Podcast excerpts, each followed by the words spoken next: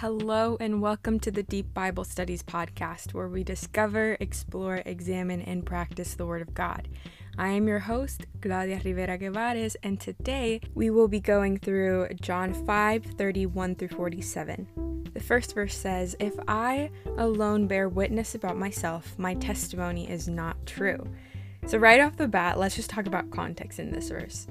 It is actually found in Deuteronomy 19 15 through 21, which basically establishes the reliability of witnesses and the establishment of truthful matters. A single witness shall not suffice against a person for any crime or for any wrong in connection with any offense that he has committed. Only on the evidence of two witnesses or three witnesses shall a charge be established. If a malicious witness arises to the accuse of a person of wrongdoing, then both parties to dispute shall appear before the Lord, before the priest and the judges who are in office those days. The judges shall inquire diligently, and if the witness is a false witness and has accused his brother falsely, then you shall do to him as he meant to do to his brother. So you shall purge the evil from your midst, and the rest shall hear and fear, and shall never again commit any such evil among you. Your eye shall not pity. It shall be life for life, eye for eye, tooth for tooth, hand for hand, foot for foot. What we see in this passage is that more than one witness was necessary to truthfully and accurately convict someone of a crime. So, John MacArthur further explains that Quote, this principle was to act as a safeguard against the false witness who might bring an untruthful charge against a fellow Israelite. By requiring more than one witness, greater accuracy and objective was gained. Unquote. We see the order behind the Lord's law. Before we move on to the next verse, I would just like to define what witness means. And John Piper defines it this way So, a witness is ordinarily one who has seen something and can witness what he has seen. A witness gives first hand evidence. He was there. He doesn't argue that something happened. He says, I know it happened. I saw it. So in verse 32, Jesus says, There is another who bears witness about me, and I know that the testimony that he bears about me is true. So in this, Jesus is trying to emphasize God's orderly ordinance of witnesses that reveal and support the truth that Jesus is Son of God and the Messiah. First is, as we will see in the next verse, John the Baptist. Second is Christ's own works, his miracles, his deeds. The third is the Father, and the most striking to the Jews is the Old Testament scriptures. So in verse 33, he says, You sent to John, and he has borne witness to the truth. So this is one of the witnesses that makes the way for and announces the Messiah's coming. And we see that in the beginning of Mark, in the beginning of Matthew, in the beginning of John, in the beginning of Luke. Not that the testimony that I have received is from man, but I say these things so that you might be saved. He was a burning and shining lamp and you were willing to rejoice for a while in his light. But the testimony that I have is greater than that of John. For the works that the Father has given me to accomplish, the very works that I am doing, bear witness about me that the Father has sent me. And the Father who has sent me himself has borne witness about me. His voice you have never heard, his form you have never seen. And you do not have his word abiding in you, for you do not believe the one whom he has sent. You search the scriptures because you think that in them you have eternal life, and it is they that bear witness about me. So, this is another witness of Jesus, God's very own word. John MacArthur explains regarding this verse that Jesus points out that with all their fastidious efforts, they miserably failed in understanding of the true way of eternal life through the Son of God, which the scriptures point to. In 2 Timothy 3, Paul is writing about assurance of persecution and the blessing of perseverance, and how the Word of God remains a steadfast pillar for the one in Christ.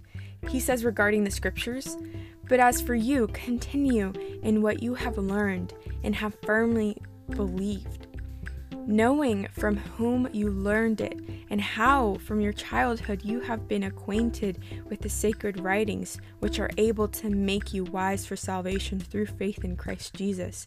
All scripture is breathed out by God and profitable for teaching, for reproof, for correction, and for training in righteousness, that the man of God may be complete, equipped for every good work. Just want to make sure we know that he was writing this to Timothy. So, this means that when Scripture speaks, God is speaking. It is not altered or manipulated. We very clearly see in this passage that all Scripture, yes, the Old Testament, is about Jesus. The Old Testament points to Jesus in anticipation, it points to the Messiah, and the New Testament is the fulfillment of that anticipation in the prophecies. The Old Testament scriptures lead people, they do lead people to realize their sin. It leads people to understand God's promises and it leads people to be justified by what Jesus did in taking upon all of our sin and taking our punishment by dying. But not only that he resurrected, which reveals God's acceptance of this sacrifice, but he actually declared us legally righteous and adopted us into his family through reconciliation. Isn't that so beautiful that both the Old Testament and the New Testament are in such unison because they're the Word of God and they give the clear message of the gospel? We do not need to be afraid of the Old Testament or the New Testament. Rather, Paul himself said they are both profitable for reproof.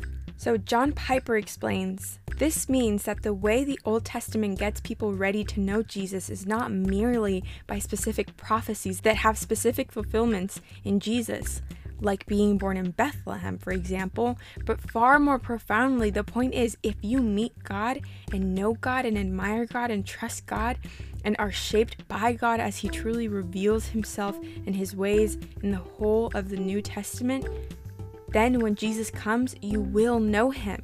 That is what Christ is saying here. You will have already known him. He will have so shaped your mind and heart that when he comes in flesh, there will be no discord, no dissonance, no contradiction between the God you know from the Old Testament and the appearance of God in Jesus. And so in verse 40, Jesus says, Yet you refuse to come to me that you may have life. I do not receive glory from people but I know that you do not have the love of God within you. I have come in my Father's name, and you have not received me.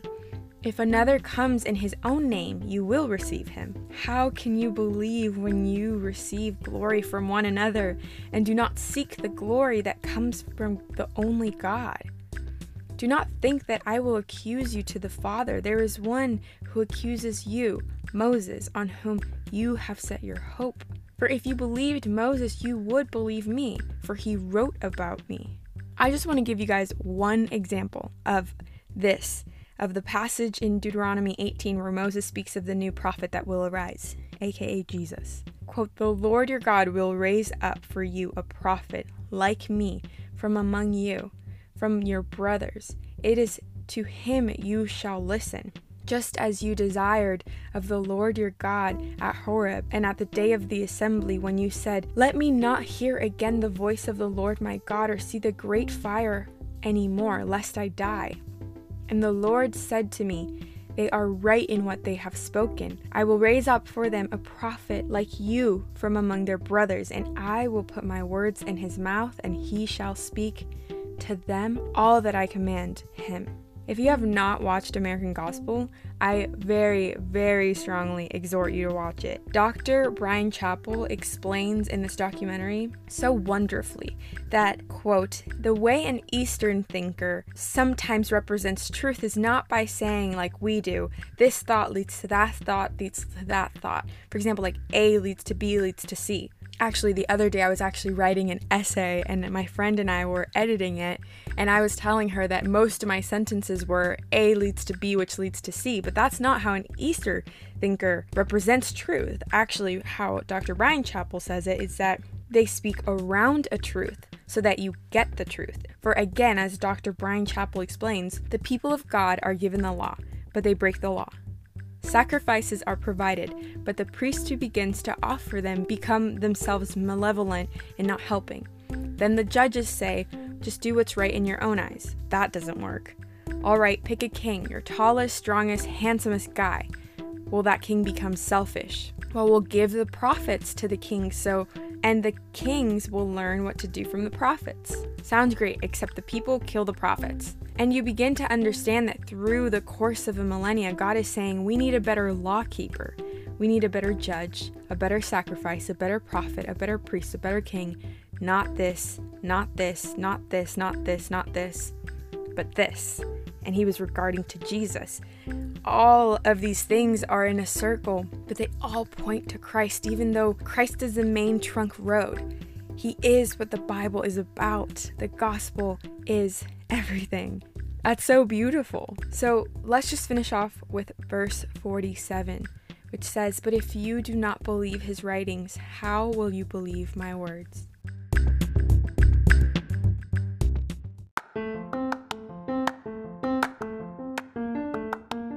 You can find more information on our website, www.deepbiblestudies.com, where you will also find the calendar to go along with the book that we will be studying. You can also find us on Instagram at Deep Bible Studies and Facebook, where you can know every single time we post a new podcast. Also, we have an email, contact at deepbiblestudies.com, where you can ask us any questions and we will be sure to get back to you. I hope you have a wonderful day and see you next time.